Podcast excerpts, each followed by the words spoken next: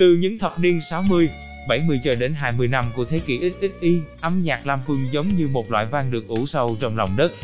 Càng men càng nồng đượm, tư duy âm nhạc của Lam Phương chính là chất men say như vậy. Càng nghe lâu người ta càng say đắm, càng trải nghiệm nhiều người ta càng thêm lưu luyến những kỷ niệm đẹp. Xin chào mọi người đã đến với số audio kỳ này. Hôm nay mình sẽ đem đến cho các bạn một nhạc sĩ vô cùng tài năng của âm nhạc Việt Nam trong thời kỳ Việt Nam Cộng Hòa. Người ấy chính là nhạc sĩ Lam Phương, ông hoàng của những điệu slow tình ái. Nhạc sĩ Lam Phương sinh năm 1937 mất năm 2020, tên thật là Lâm Đình Phùng, sinh tại làng Vĩnh Thanh Vân, quận Châu Thành, tỉnh Rạch Giá. Ông được xem là một trong những huyền thoại của nền tân nhạc Việt Nam, những tác phẩm sáng tác của ông khi ở Sài Gòn, Mỹ và Paris đã giúp nâng tầm những giá trị nghệ thuật của âm nhạc Việt Nam. Với gần 170 bài hát, ông sở hữu một thành quả nghệ thuật đồ sộ và nhiều bài hát trong đó, trực tiếp nâng đỡ và đem nhiều gương mặt danh ca người Việt bước ra ánh sáng của nghệ thuật.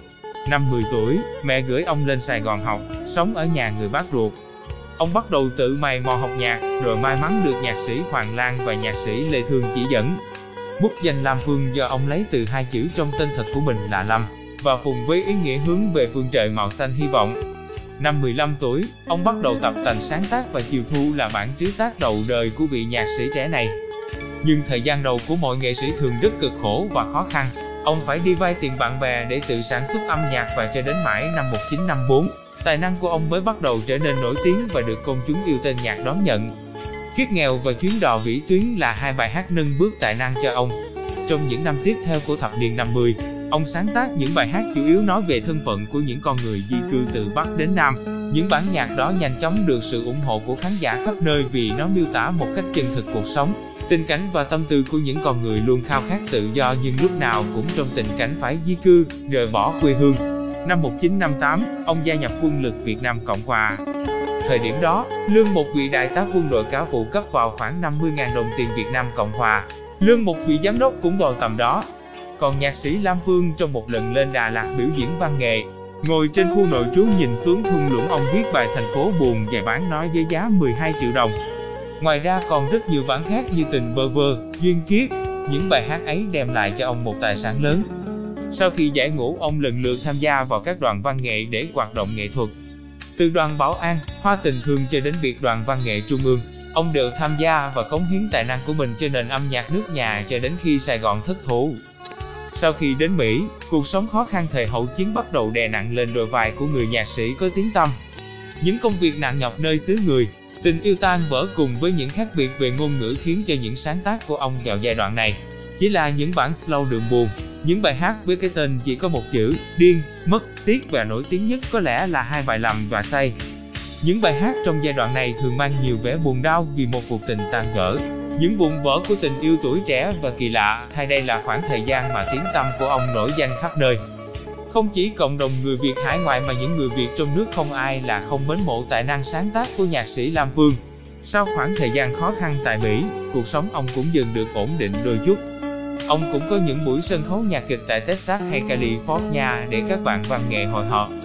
Sau đó, ông đi Paris và có một cuộc tình đắm say với một người phụ nữ tên Hương vào năm 1995.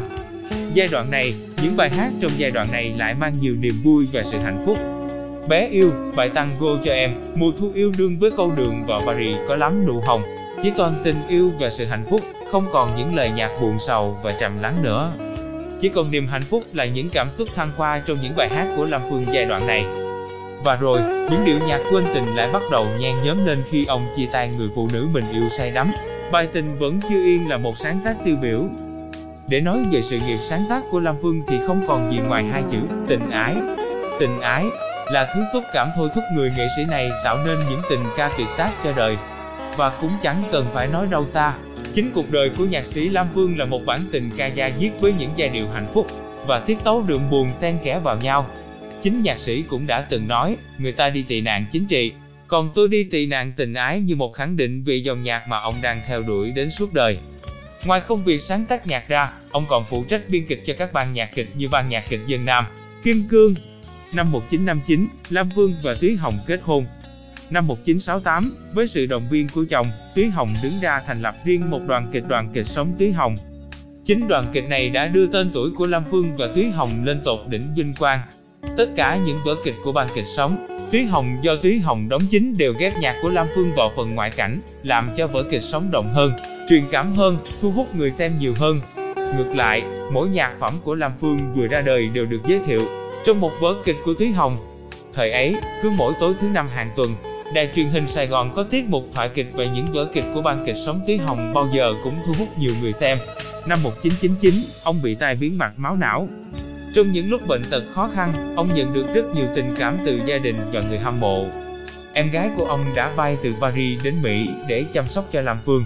Một người yêu nhạc từ Úc đã ngỏ ý mua cho ông một căn nhà để nghỉ dưỡng. Anh em bà con trong nhà thì tới lui thường xuyên đặng tiện đường chăm sóc ông. Những tình cảm chân thành dành cho người nghệ sĩ già ấy mà ông cũng đã khỏi được phần nào căn bệnh. Tháng 8 2016, ông được Thúy Nga Paris by Night làm một chương trình tri ân tình ca Lam Phương in Singapore để tôn vinh những sự đóng góp của ông cho nền nghệ thuật Việt Nam. Sau sự kiện ấy, ông ít khi xuất hiện trước công chúng nữa. Và thật sự đáng tiếc khi vào ngày 22 tháng 12 năm 2020, ông đã ra đi sau thời gian dài điều trị bệnh tim và tai biến trong vòng tay yêu thương của gia đình. Sự ra đi của huyền thoại Lam Phương khi chỉ còn vài ngày nữa là đến năm mới 2021, một sự mất mát quá lớn cho nghệ thuật Việt Nam. Nhạc sĩ Lam Phương là một trong những nhạc sĩ đầu đời của tân nhạc Việt Nam. Sự xuất hiện của ông qua những bản nhạc tình ca da diết là những dư vị của tuổi thơ, của tuổi trẻ và là những hoài niệm của rất nhiều thế hệ Việt Nam. Những danh ca cũng được dịp bước ra ngoài ánh sáng của đỉnh cao nghệ thuật nhờ những bản tình ca của ông và cũng chính ông là những người đặt những viên gạch đầu tiên cho dòng nhạc tình ca với những điệu slow, ballad mềm mại, lãng mạn và sâu lắng.